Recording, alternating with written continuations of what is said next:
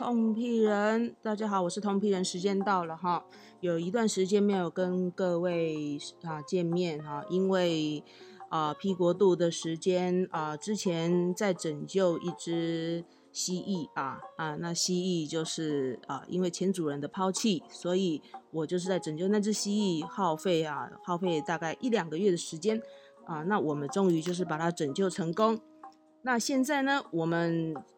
继颞颌关节的一个话题之后呢，我们现在要讲另一个话题，就是大家有没有曾经喉咙 K K 的，喉咙 K K 的，到底是一个什么样的痛症？那喉咙卡卡有一个一种异物感哦，所以我们常常会有个清喉咙的一个声音，叫咳咳咳咳咳咳。那这时候呢，我们就会大量喝温开水，或者是吃喉糖啊。这个时候呢，有时候你会找上耳鼻喉科的医生，或者是哦，或者是自己拿一些成药吃哈。这时候要小心注意哦。这时候到底你会觉得说是一个经常性的咳嗽，还是一个鼻涕倒流的一个症状哦？那如果呢，它持续了几个月，或者甚至一个几年的时间啊，这个时候你就必须要担心是不是一个慢性咽喉炎的一个症状找上你了哦。那其实，嗯，痛批人应该是一个长期紧张的一个性格啊，因为是一个职业性的关系，长期紧张性的一个性格。后来终于找到一个原因啊，好像我有一个咽喉炎的部分哈。那我一直以为好像是长期，长期好像哎，我一直以为我是我又我又好像喉咙发炎。啊，我咽喉跟喉咙呢常常搞不清楚哈，后来才发现说是一个胃食道逆流导致的一个症状。后来有一个医生告诉我说，其实这是一个慢性咽喉炎的一个部分啊。所以我在这一次的一个部分，我会拆成好多的一个小段来说，以胃食道逆流为出发点。那我们这一次就从慢性咽喉炎来分析哈。那其实慢性咽喉炎常常见哈见。常常见在一个成人的一个部分哈，其实它的一个症状比较不明显，都是在局部发生哦。通常都是在那个喉咙啊、咽喉那个地方的一个黏膜的组织跟一个淋巴性的一个部分哦。因为它的方式是属于比较慢性的发炎，比较慢性的发炎。那通常在喉咙比较没有办法一个呃一个润滑的情况哈，一个润滑的情况。它会有一种很干燥的一个状况，还有发痒以及疼痛的感觉。那反复的发作呢？反复的发作，它会大约持续三个月以上。那不晓得大家有没有一个经验值，就是会觉得哎干干痒痒，然后就常常会去清痰，好，常常会去清痰，会有这样子的一个部分哦。然后呢，有时候呢，长期这样反反复复，大家就会觉得说。哎，我是不是感冒重了？这样，然后呢，反而会去喝更多的冰咖啡哦，甚至于喝冰开水哦。那喝下去那一瞬间，你会觉得非常的爽快。那有时候会不会觉得它会伴随着一些轻微的疼痛，或者是一个昏昏沉沉的状况？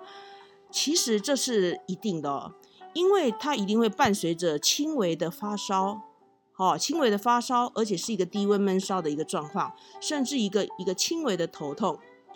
那其实呢，多数呢，它有时候哈，有时候如果患上了一个冠状病毒呢，或者是一个腺病毒，或者一个肠病毒，哈，或者是一个肠病毒，这个症状啊，也会引起一个，也会引起一个咽喉炎。不过这个咽喉炎是属于急性的啊，所以咽喉炎常常伴随着我们成人的一个发生。那只是说，通皮人。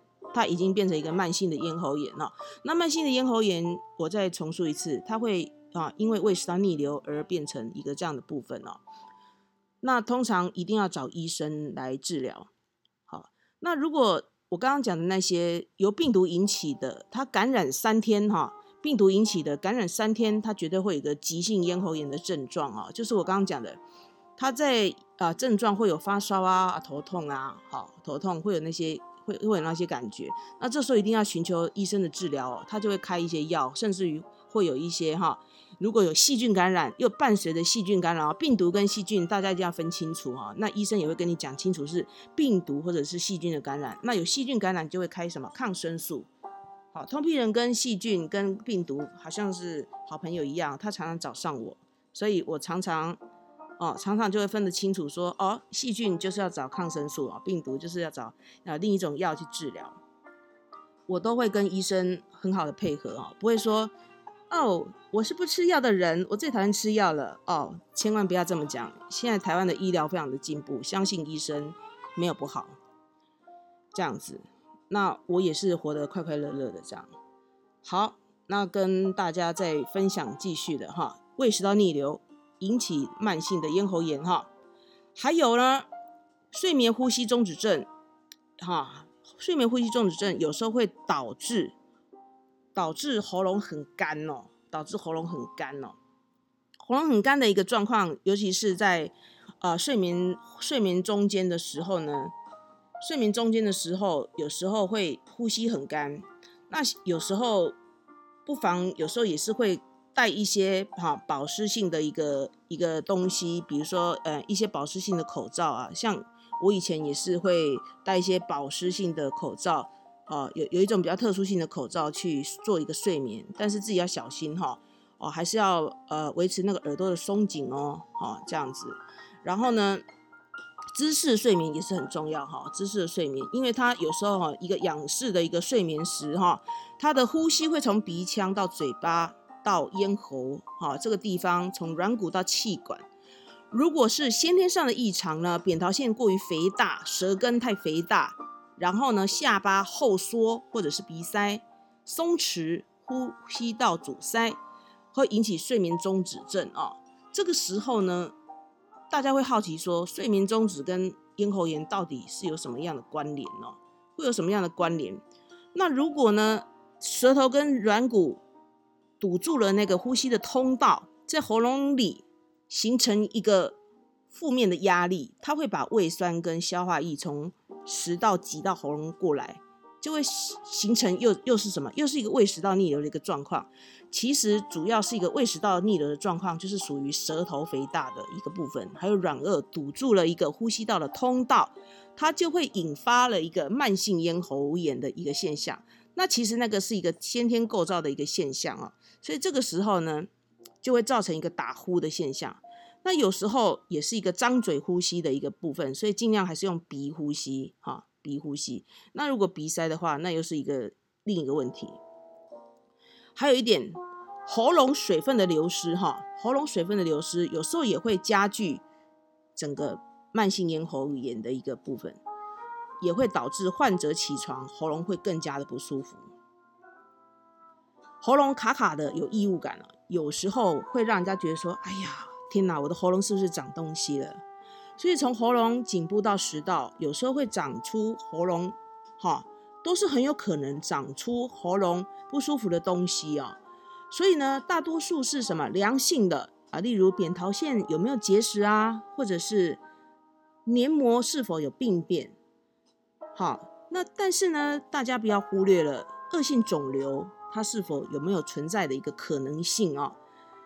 那这时候呢？如果在咽喉或者是颈部长了一些肿瘤啊，常见的喉咙长了肿瘤，以及咽喉长了肿瘤，还有甲状腺长了肿瘤，好，这个时候呢，喉咙一定会有什么感觉？会有很紧绷的感觉，甚至呢，吞咽会出现一些困难，以及声音有沙哑，好，声音有沙哑，或者是颈部有转移的肿块。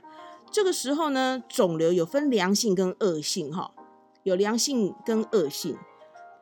那肿瘤有分良性跟恶性呢，并不代表就是癌症了，所以一定要做一个详细的检查哦。那大家都有个习惯哈，只要遇见说哇，我是不是有肿块呢？那这时候就不想继续追踪了。那痛批人的一个经验值就是，一定要追踪，而且一定要查到底，就会水落石出哈。大家都会失去面对疾病的一个勇气，这没有什么。台湾医疗这么进步，这么的发达，那为什么不继续追踪呢？其实我们就把它追到底就对了。那面对问题就解决它，这没有什么。一样，我们要相信医生哦。还有一个慢性咽喉炎哦，常常发生在什么样的人身上呢？需要长时间说话的人哦，还有容易紧张、焦虑的人啊，就像痛批人啊，痛批人太容易紧张啦，哈，我也非常焦虑啊 啊，因为我常常处于一个高压的状态，容易紧张，没有办法。痛批人就是一个要求完美的人啊，再加上呢，喉咙呢，呃，容易肌肉紧紧缩哈。肌肉紧缩，比如说啊，我是很少唱歌哦，但是呢，有时候一紧张啊，那个一个生生理现象就是唾液分泌比较少啊，那所谓润滑不足，变得干燥，所以啊，叮咛大家一定要多喝水，多喝水。还有一个部分呢，胃食道逆流，还有鼻涕倒流，鼻涕倒流哈，还有睡眠呼吸中止症的人，这些都很容易慢性咽喉炎。还有什么呢？生活习惯不好的人，好，经常抽烟喝酒，经常是抽烟喝酒啊，这个我就没有啦，我的习惯相当好啦。还有爱吃刺激性的食物，刺激性，比如说咖啡啊，啊，咖啡，还有什么呢？啊，吃辣的啊，哇，这辣真的是太过瘾了啊！透皮的这些后来都不能吃了啊，因为它就是很会刺激我的咽喉啊。啊，为了我后来为了哈要治疗这个慢性咽喉炎，我这辣的、的、冰的什么都不吃了。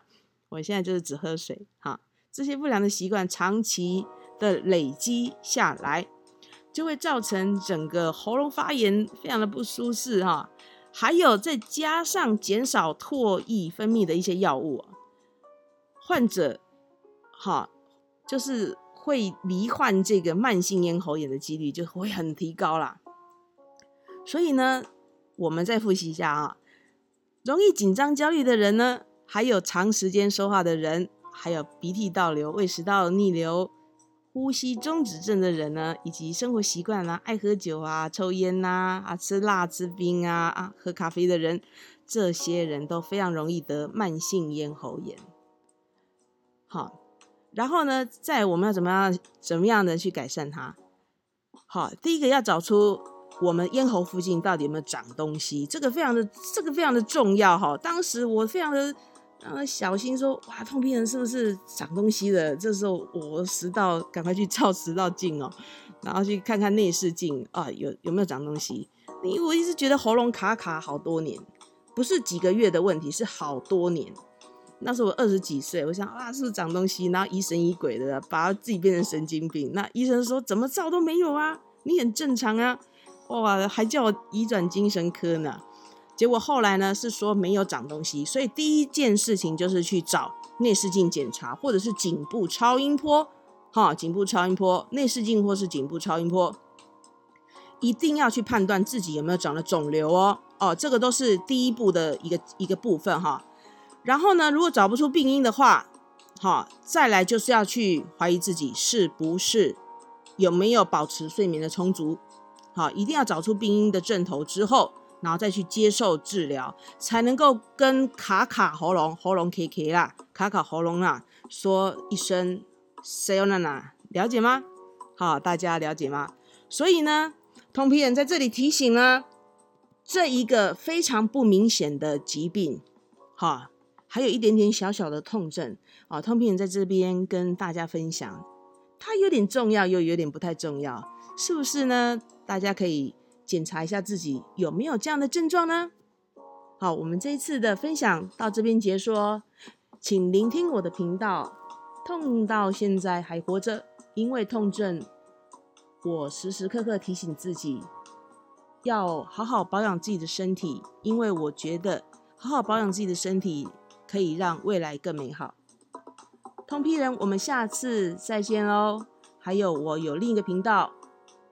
P 国度缤纷世界一，我有养很多小动物，以及抚养我的小孩，希望大家可以一起聆听我的节目。那因为生活太忙碌了，所以啊，有时候更换频率比较久，希望大家有耐心的聆听。谢谢各位，我这一次这一集就讲到这边喽。那下一集我们会提到胃食道逆流相关的一些。痛症，那大家请耐心等候。好，谢谢各位的聆听，记得五颗星分享。我们下次再见喽，好，拜拜。